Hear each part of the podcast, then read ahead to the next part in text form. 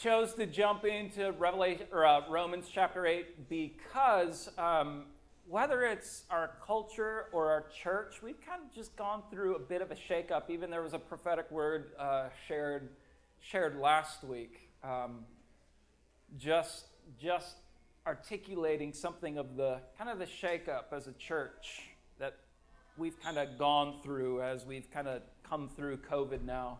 Um, and that can leave us weary. Uh, it can leave us doubtful. It could leave us just kind of burdened down. But what Romans chapter 8 does, it's all about our blessed assurance.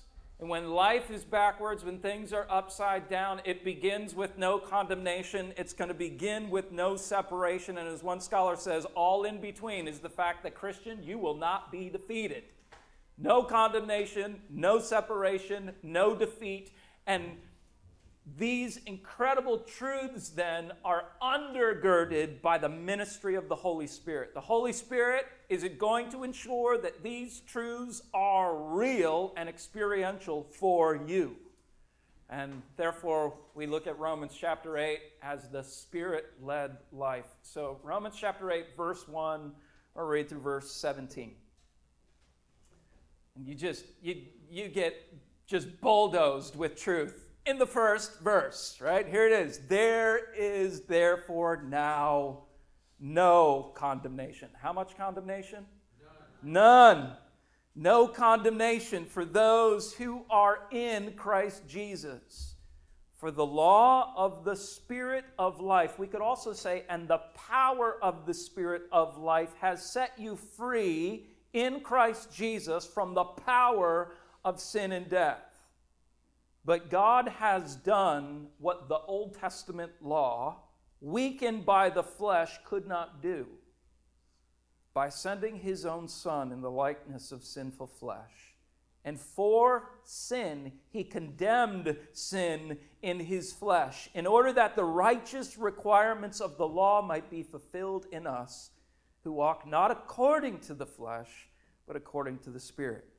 For those who live according to the flesh set their minds on the things of the flesh, but those who live according to the Spirit set their minds on the things of the Spirit. For to set the mind on the flesh is what? Death. But to set the mind on the Spirit is life and peace. For the mind that is set on the flesh is actually hostile to God, for it does not submit to God's law. Indeed, it cannot. Those who are in the flesh cannot please God. You, however, are not in the flesh, but in the Spirit, if in fact the Spirit of God dwells in you.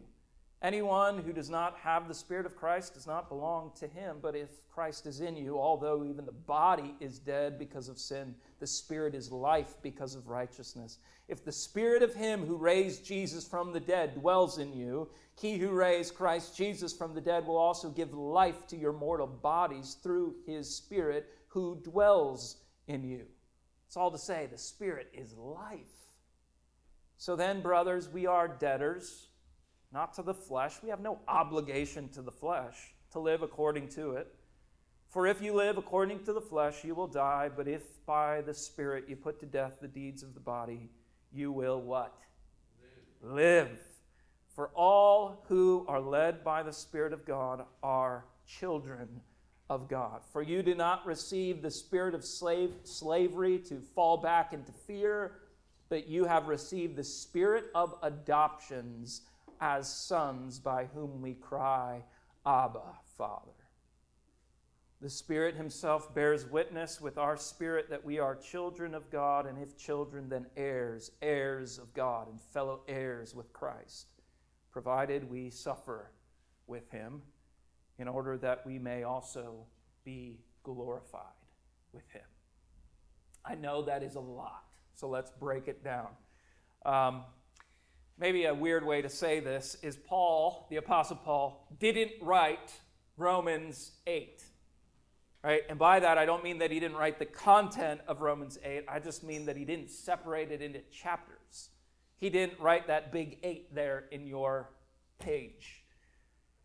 Paul is actually working from a flow of thought all the way back to Romans chapter 1. Paul has been building this argument. What Paul has been doing in this flow of thought is he's been laying down something of the this black backdrop before which he's raising up the diamond of our salvation and he's showing us the glories of the salvation that we have in Jesus Christ. So his flow of thoughts begins in Romans chapter 1, where he says, God's wrath is revealed against all unrighteousness of men who suppress the truth.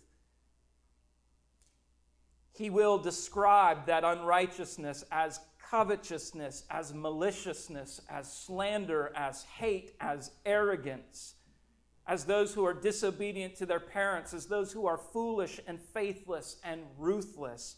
God's wrath is revealed against all unrighteousness of men. But in, then in chapter 2, Paul will say he'll actually turn to the religious elite of the day who think, well, I'm not that, so I'm good. And Paul will say, but you too are without excuse.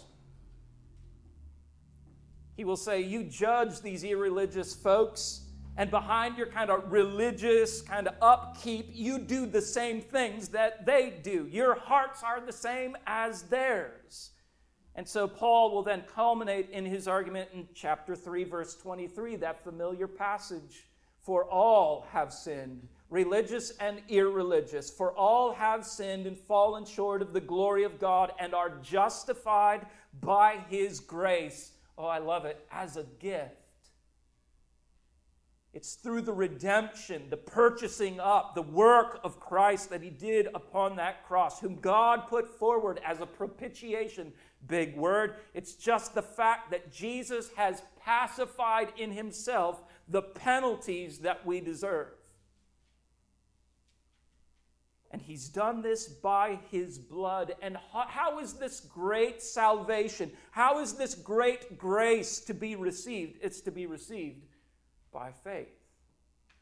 So in chapter 4, Paul will describe the nature of this saving faith. In Romans chapter 5, he'll actually kind of come back and explain it all over again that all are without excuse, all have fallen short of the glory of God. And he'll say it by saying, for as by one man's disobedience, that's Adam, many were made sinners, so by one man's obedience, many will be made righteous.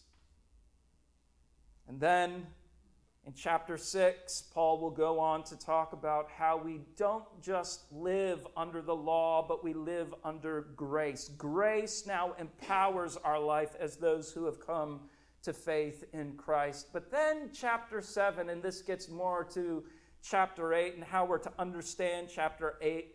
Chapter 7, Paul will address law abiding Jews, but as he does so, he is going to draw on the heart of every man and man's propensity towards spiritual performance.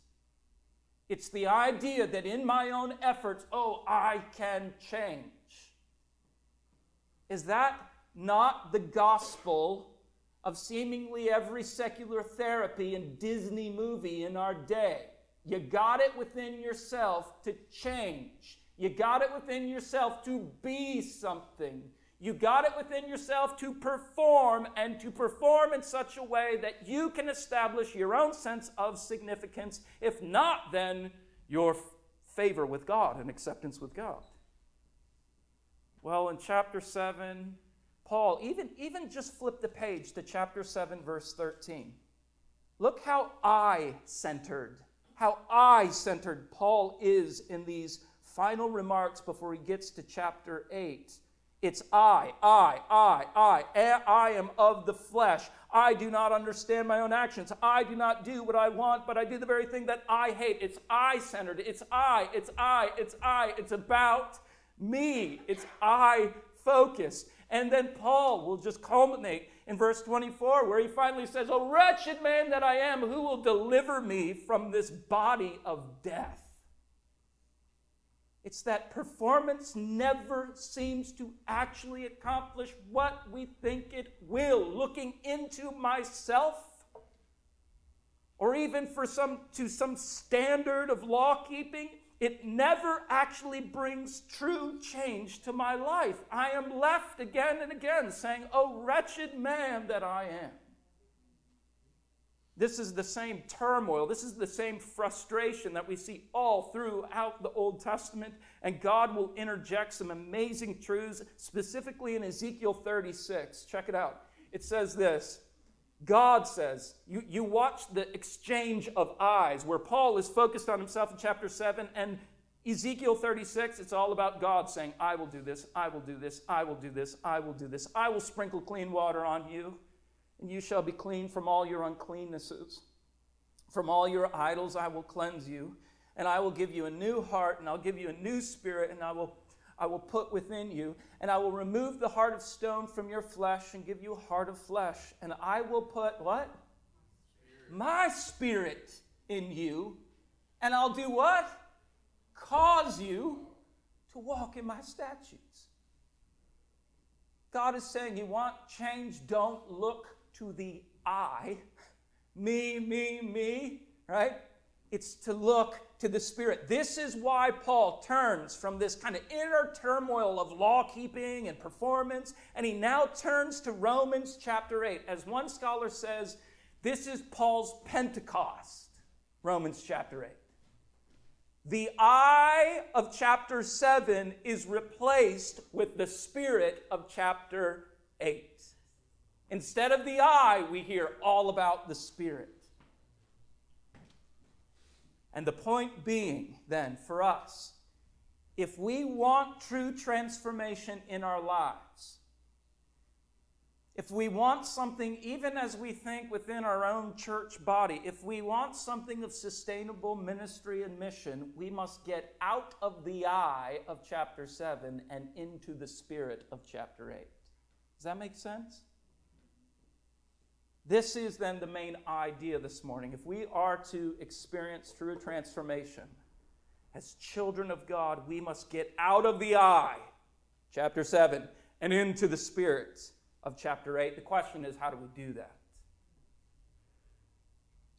First, in chapters or uh, verses 1 through 4 of chapter 8. How do we get out of the I and into the Spirit? We must be reassured that the Spirit sets us free from the death of performance. Catch that? Oh, we must be reassured that the Spirit of God sets us free from the death of performance. Just check out what chapter 8 says. Verse 1 There is therefore now no condemnation for those who are in Christ Jesus. Condemnation is that legal term referring to one's guilt and one's deserved judgment. And what it's saying is those in Christ, for those who have trusted in Jesus, there is no condemnation.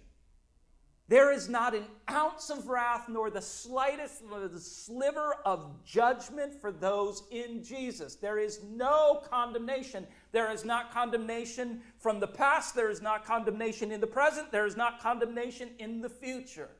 And why? Because the Christian has just so well performed.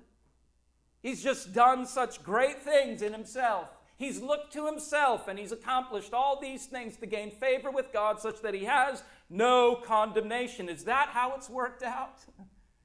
No. Just look at verse 3. How has this glorious truth been made real for the Christian? Verse 3 For God has done what the law, weakened by the flesh, could not do. I couldn't do I couldn't do enough law keeping in this body to gain any favor with God. I couldn't do it, but God has done it. How? By sending his own son, verse 3, in the likeness of sinful flesh. And for sin, Jesus condemned sin in his flesh in order that the righteous requirements of the law might be fulfilled in us. That is simply to say that Christ has done what we could never do. The Old Testament law, it didn't produce change, and just God saying, hey, this is what I want of you. Didn't produce change. And even if you tried to apply yourself to it in your own strength and in your own energy, you would fail, you would fail, you would fail again. You would fall short of the glory of God. But what Christ has done is that he, and it's a play on words really that Paul is using here, he's saying that Christ condemned our condemnation. And how did he do it? By going to that cross and suffering on our behalf. I don't have to perform anymore. I don't have to meet up to some sort of religious standing anymore.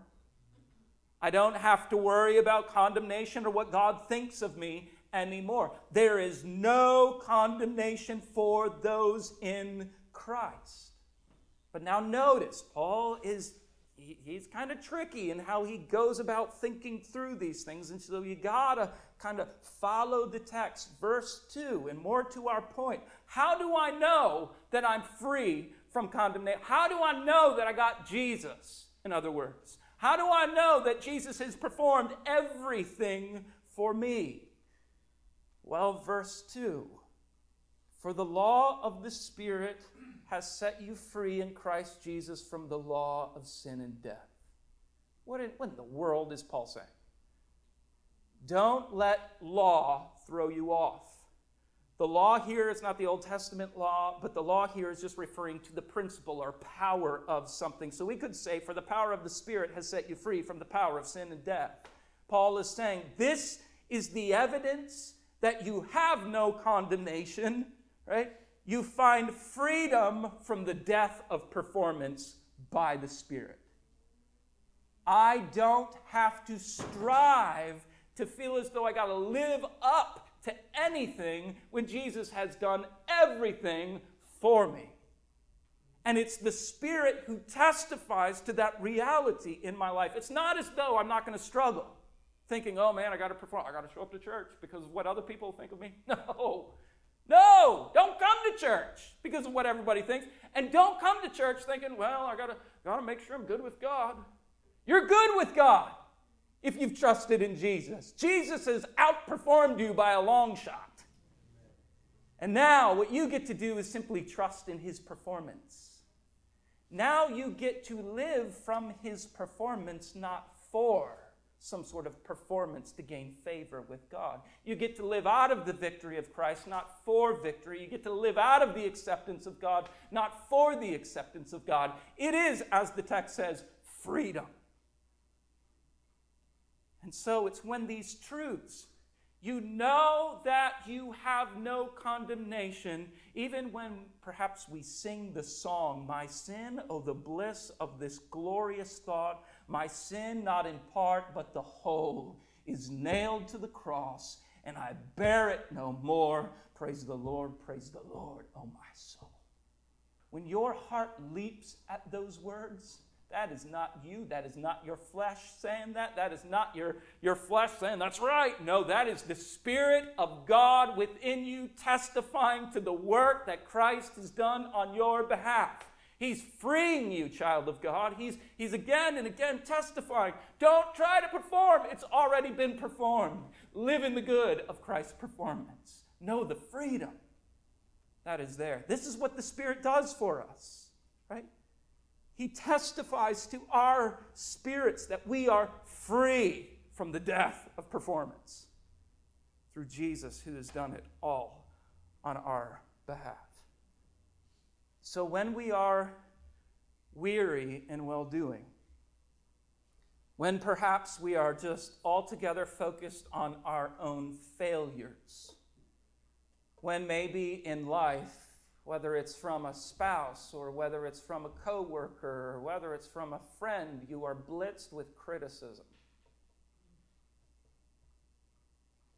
By the Spirit's empowerment, let your soul soar on the gospel truth that there is no condemnation for those who are in Christ. You have been set free from the death of performance.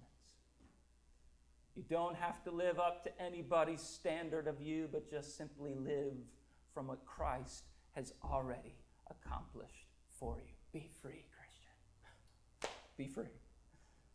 Second, then, how do we go out of the I of chapter 7 into the spirit of chapter 8? How do we get out of that internal battle that's always focused on myself and I got to be something and I got to be something and I got to be something, always coming to the fact that I'm not adding up to what I think I should be? How do I get out of that and into the spirit, into the freedom of the spirit? Second, we must be assured that the Spirit supplies life and peace to those who set their minds on Him. Verse 5 For those who live according to the flesh set their minds on the things of the flesh, but those who live according to the Spirit set their minds on the things of the Spirit. What does that mean? What does that mean? Set the mind on the things of the Spirit. It is to set your focus on the things that the Spirit's focus is on. It's to love the things that the Spirit loves. It is to value the things that the Spirit values. It is to seek the things that the Spirit seeks. And what are these things that He loves and seeks and values? Well, He loves the glory of God. He loves the truths of Jesus Christ. The Spirit of God, He loves justice and He loves godliness and He loves meekness and He loves patience and He loves joy and faithfulness. He loves God's people and He loves God's mission. These are the things of the Spirit. So to set your mind on the things of the Spirit then becomes not merely a mental exercise. Oh, I got to be setting my mind on the things of the Spirit, so I better get my checklist out to make sure that I'm thinking about the things that He is thinking about. No, no, no, no, no. This is a profound, not mental exercise, but relational exercise. Where your, dis- your disposition is this God, I want to value what you value, I want to love what you love, I want to seek the things that you seek. I want to live in line with you. When we set our minds on the things of the Spirit, it's not a mental activity, it's a relational interaction where, with the presence of the Spirit, now comes His power to actually form in us the truths that we meditate on, so that we are actually becoming like Jesus as we're setting our minds on the things of the Spirit, which produces not only Christ likeness, but something of life and peace. Every one of us knows the opposite of that. When I'm, my mind is racked with all the circumstances around me, how desperate and challenging and difficult they are. We know it by all the ways then in which we've then dealt with those struggles out there by kind of coping with stuff in here. We know the turmoil of what it is to live by the flesh. And what is the end, as Paul says? It's death. To set your mind on the things of the Spirit is life and peace. But the opposite of that, the contrast of that, is setting your mind on the things of the flesh, which is death. What are the things of the flesh? Well, it's the I rather than the Spirit. It's to be circumstantially focused and self focused rather than God focused. It's to have be about self glory rather than God's glory, self will rather than God's will, self righteousness rather than God's righteousness, self preservation rather than God's preservation. In verse 7, Paul will say, when you're doing that, it's hostility against God. In other words, what he's saying is you're trying to be God. It's why we need to die to performance, but it's also why we need to die to the flesh. It's because it's just exalted. I'm taking my own will and thinking that I can get through this life on my own, doing my own thing my way without any kind of accountability to God. The mind of the flesh, verse 7, is hostile to God. It can't do good. Even if you do good. Catch that? Even if you do good, you say, oh, people don't need God to be good. And they don't. That's the difference between goodness and godliness. You, you can be all about serving the underprivileged and, you know, helping out all the system, problems in the world, you know, digging wells in the backwoods of third world countries for people. You could do all that great stuff and be, quote unquote, a good person. It doesn't make you godly. You do all that good thing without giving credit to the one who's given you life and breath to do it in the first place. And that is not godliness, that is mere goodness, and that is damnable. It is death. So it's not always that setting the mind on the things of the flesh is just, oh, it's all the bad stuff. That's what those people do. No, it's what we do. Thinking that I'm something because of the good things I do. I came to church today. I'm good. You ain't good because you came to church. You're good because of Jesus. And you're good because as you set your mind then on the things of Jesus, on the things of the Spirit, it's the Spirit that's going to produce in you something of Christ likeness, something that says, no, it's not about me, it's all about Him. I'm not working for, right, the sake of my performance, I'm living from performance. And so my life just becomes all about thanksgiving and rejoicing in Him. Every breath and every step I take is from Him. It's got to be directed to Him. From from Him and through Him to Him are all things. Folks, we must set our mind on the things of the Spirit. It's life and it is peace. Now, what Paul then goes on to say, and I got to kind of cram it together a little bit, is that Paul is saying the life and the peace that comes from the Spirit will be demonstrated even in your body coming to life one day. You're going to die physically. But he will he gives such life and peace to his own, that even in your death, it is not death to die, you will be raised again by the power of the Spirit. So Paul is saying, man, look out. The Spirit is the one who will give you life and peace. But then he goes on to say, verse 12, and this is very important. I think this is probably the hitch in most Christians' life that just kind of dogs them down in the Christian life. I trusted in Jesus. Why not getting anywhere? This reason. With all that the Spirit affords us, verse 12, we are not debtors to the flesh. Those who are in the Spirit owe nothing to the flesh. In fact, what the flesh deserves, verse 13, is death. You are to put to death the deeds of the body. Paul's logic here is you can't, in this sense, you can't be married to life. You can't be in the spirit when you're always dating death, the flesh. Does that make sense? You can't serve two masters. You can't let the flesh remain and still benefit from the spirit. You know, the, the illustration that came to my mind was gardening because I've screwed it up again and again. It's like, okay, we're, we're in the fall again. Anything that I planted in the spring, Man, to see that truly produce life and fruitfulness, I got to be actively not just planting some seeds, not just doing some daily watering, but also getting those darn weeds out of there. Because everything then just gets overgrown and choked out.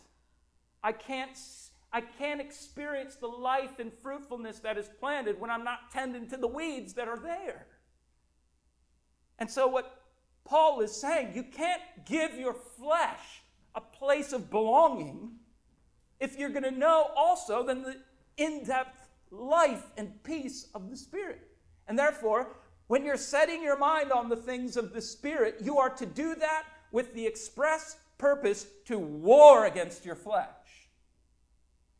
You are not to just serve two masters. Well, I'll do a little Jesus on Sunday. Get a little Jesus in the morning, get my little grab bag of verses, you know, I can go to, pull those out, man. I'm encouraged for like two seconds. Right? And then I'm back to just doing what I want to do for the day. Thinking my own things, do making decisions by my own wisdom, my own. He's saying, no, stay in the Spirit. Continue to set your mind on the Spirit with the aim to kill the flesh. I'm not going into my day in my own wisdom, in my own thoughts, with my own desires and my own choices. No, I'm going to surrender that to what is right and what is true by the Spirit. And the fruitfulness of that will be for you, Christian, life and peace. Life and peace. This is the Christian life in a nugget. Learning to walk by the Spirit rather than by the flesh. And if you're going to walk by the Spirit, ah, the Lord's just like, how do I say this? So, you know, as, as you preach, God's speaking, He's saying things, and He's bringing things to mind. Um, so, even like recently, um, you get stuck on, you know, flipping. You know, there's, there's Facebook, there's YouTube, flip, flip, flip, flip, flip, flip, flip. Right? And, and the content that is there is kind of alluring. It's like, oh, that'd be interesting. You know, whether it's like the, the all the drama that comes with COVID. Oh, oh, oh interesting. You know, you, you, get drawn into that stuff. You know, whether it's the cultural, you're just drawn into that, amped up, right? Oh, or there's temptation. Just be straight. Women dress certain kinds of ways. You're just flipping through. Um, my heart goes out to my kids. Don't you ever be picking up that screen without asking one of us because I don't want you to come across that junk that all that it's going to do in you is kind of it's going to fan the flesh come come and check it out come and check it out come and check it out and if you begin clicking on that what are you doing? You're making decisions to set your mind on the spirit? No. On the flesh. I'm entering into something so now i'm just fanning the flame of my flesh. When i should be like Mm, get out of here, turning my stupid phone off in the first place. Got to get my mind on the things of the Spirit so that I'm fanning into flame His work in my life, which produces life and peace, not the chaos of the flesh. You see what Paul is saying? Set your mind on the things of the Spirit as a way to go to war against the things of the flesh. Um, so we must give our attention to the things of the Spirit with an aim to war against the things of the flesh. This is how we go, once again, from the inner turmoil of I got to do this, I got to do that, and the chaos of life, right? And I'm just not, I'm not feeling any kind of fruitfulness in my life, and I just feel dead again and again. Getting out of that junk and into the Spirit. This is how we go from the I of chapter 7 into the Spirit of chapter 8. We must be reassured that the Spirit is eager to supply us with life and peace to those who set their minds on Him. Finally, then, we must be reassured that the Spirit draws us into deeper fellowship with the Father. In verse 14, we are told that all who are led, that's a kind word. He's not just like pulling us, right? There is a gentleness to that word. All who are led by the Spirit are the sons of God. And notice the comparison, verse 15. We are not slaves, but sons. Let it sink in. God, as the sovereign one over all, as the Lord of our salvation, as the one who's done everything, performance speaking, for our salvation, so we could freely receive the gift of his mercy, he doesn't just bring us to himself to then coldly serve his purposes. We're not slaves. It's not as though he doesn't save us without any concern for love and intimacy or without any concern for our joy and happiness. He doesn't save us to be slaves, but to be sons. We didn't receive the spirit of slavery. Oh, here's a burden now. Walk the Christian life. Oh.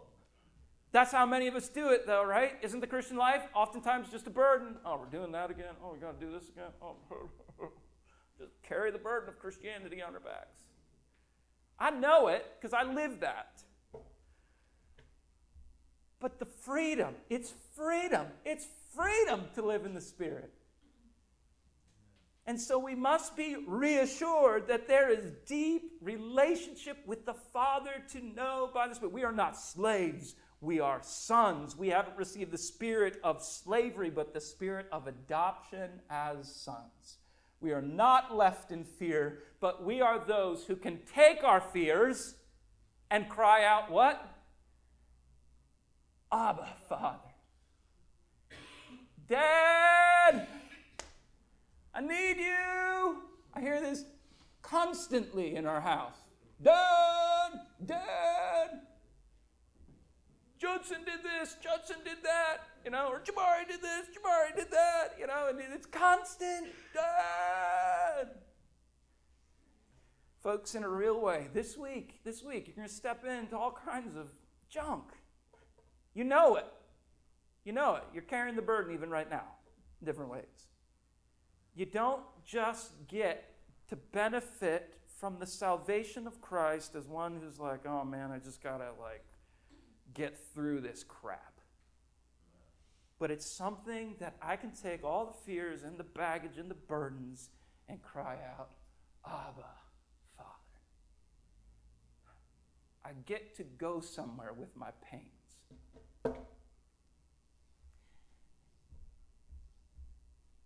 Taking our pains and our burdens to other people.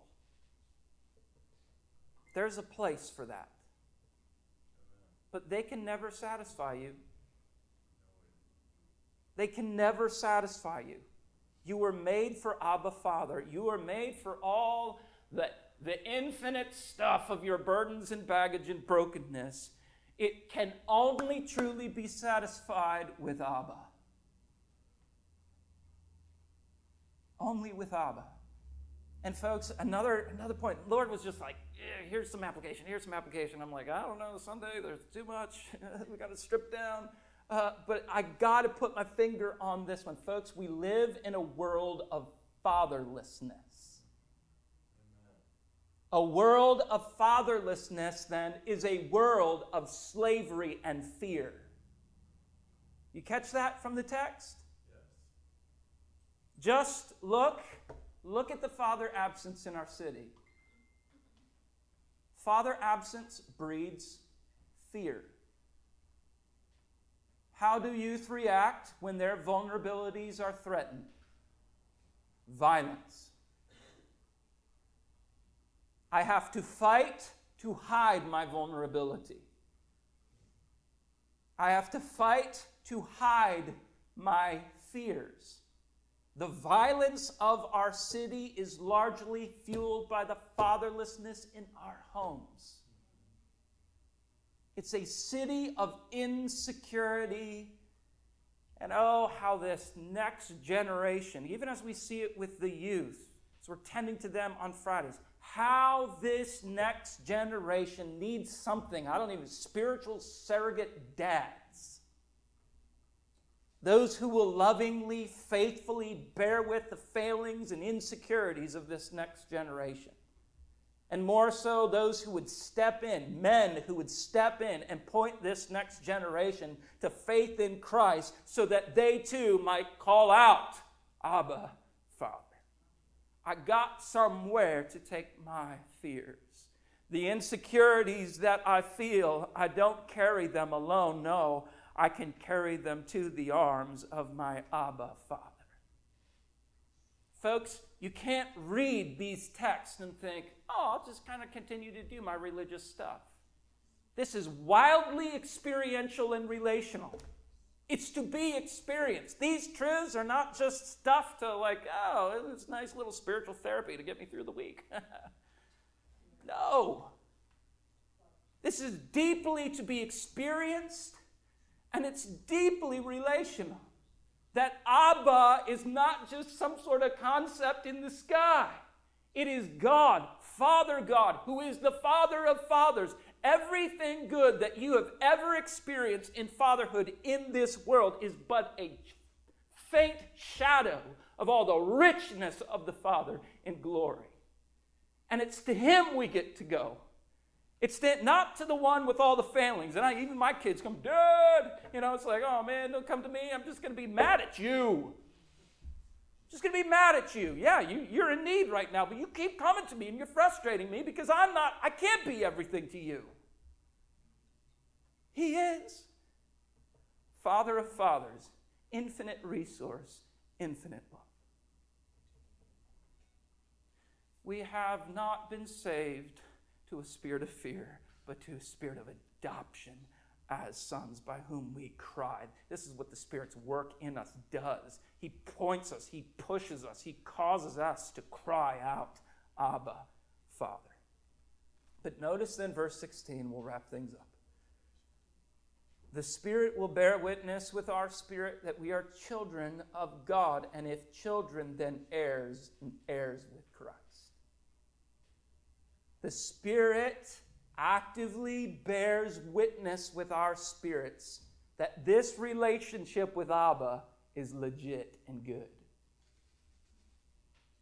That's what he does for us.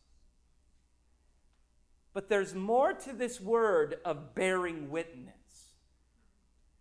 I, agree with Martyn Lloyd-Jones, and I know I'd throw his name out a lot, but he is the guy who's written more on this stuff than anyone I know.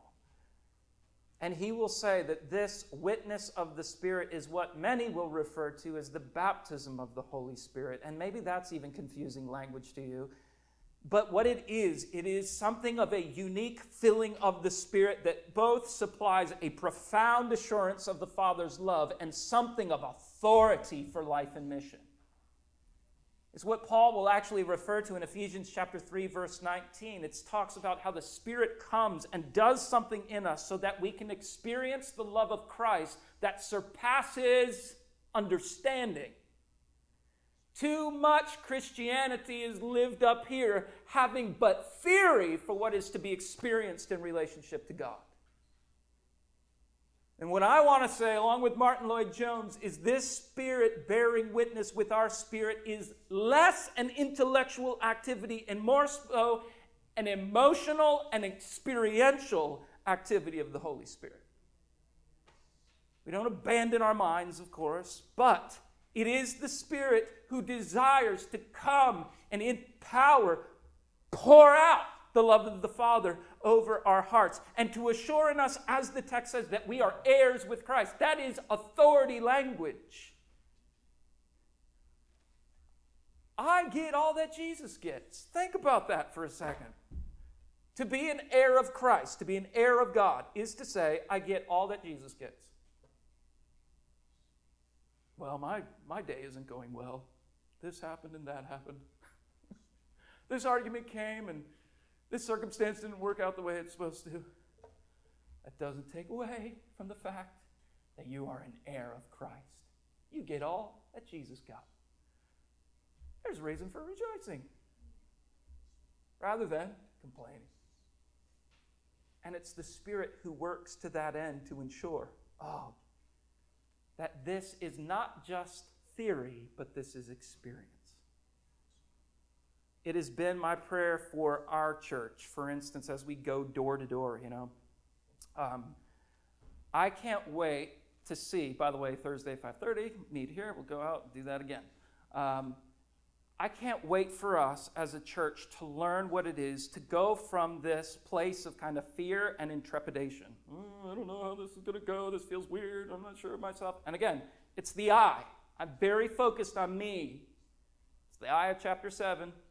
It's me. Focused on me, right?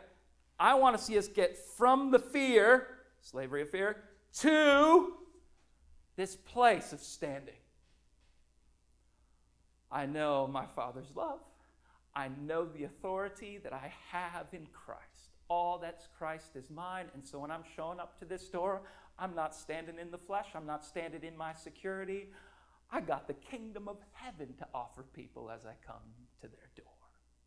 This is not, I'm not selling vacuums. I'm not just announcing the next pizza place around the corner. I stand in the glories of heaven, right? I know this love and I want to give it away. You got to have it. It's a world of difference. It satisfies the soul. Oh, and to know the authority of Christ, to be heirs, to know that, yeah, this world may dissolve away and everything might go backwards, but I get all that Jesus gets. I got something to offer you.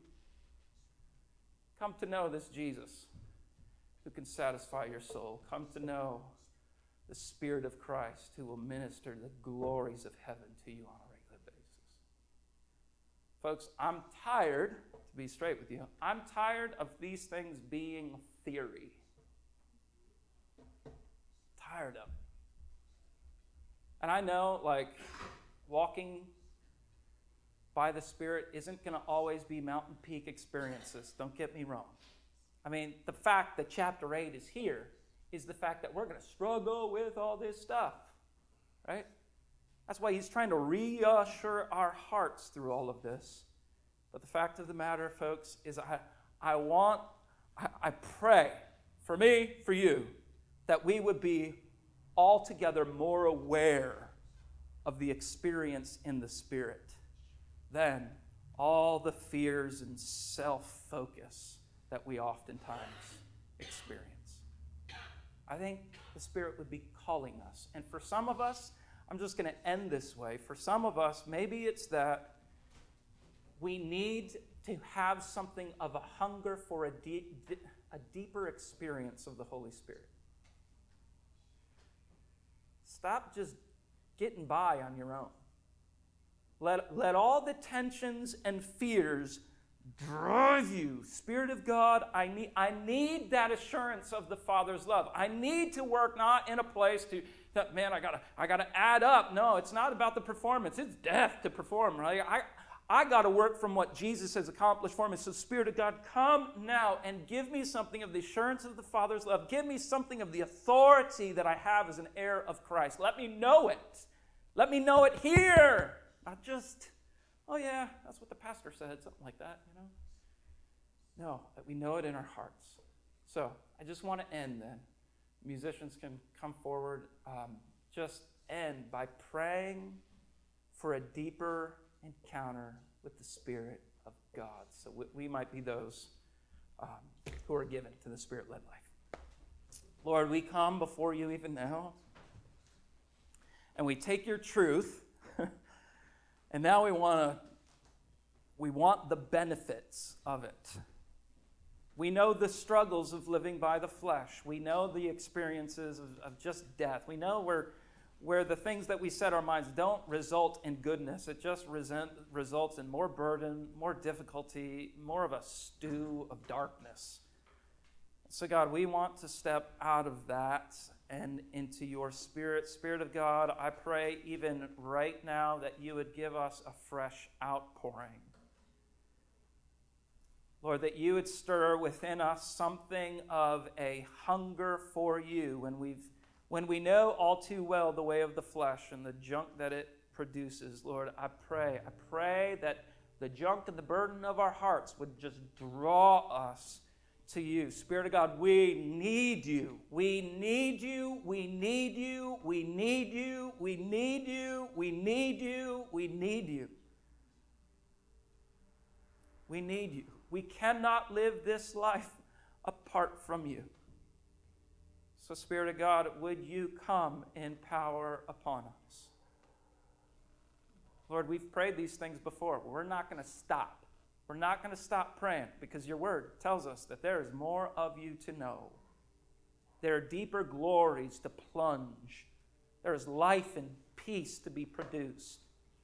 And so we run to you, say, No, we, we want you to pour out your presence upon us in power free us from always having to perform, live up to some standard that someone else set before us or some law.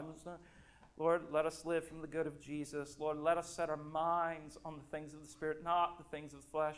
And Lord, let us, let it be that we find ourselves even this week, by your power, bringing all our fears and concerns into deeper fellowship with the Father, crying out, Abba, Abba.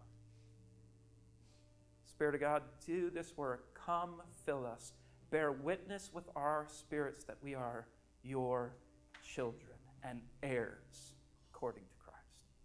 Do this work. Do this work. It's like I don't even want to stop praying. I don't want to stop praying. I don't want to stop praying because we need you. We need you. We need you. It's why we get together and pray regularly. We can't do this life apart from you. So we need you. Flood into our hearts.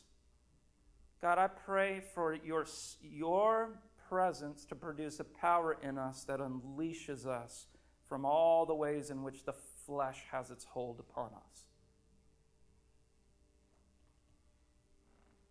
Spirit of God, I pray that you would do that not just by undoing the hold that it has upon us, but do it by giving us a greater experience of the Father's love. That says, there's no way I'd even want to go back to that flesh. There's no way I want to live in that way because I've tasted and seen that Abba, He is so good.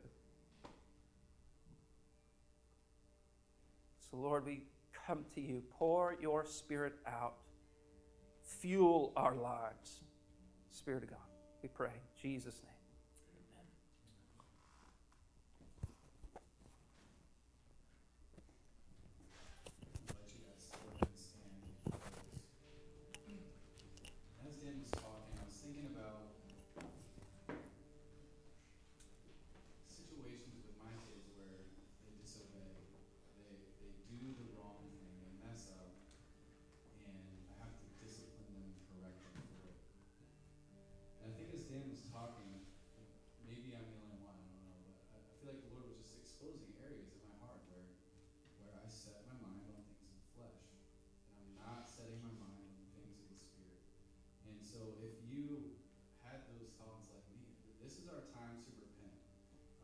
often we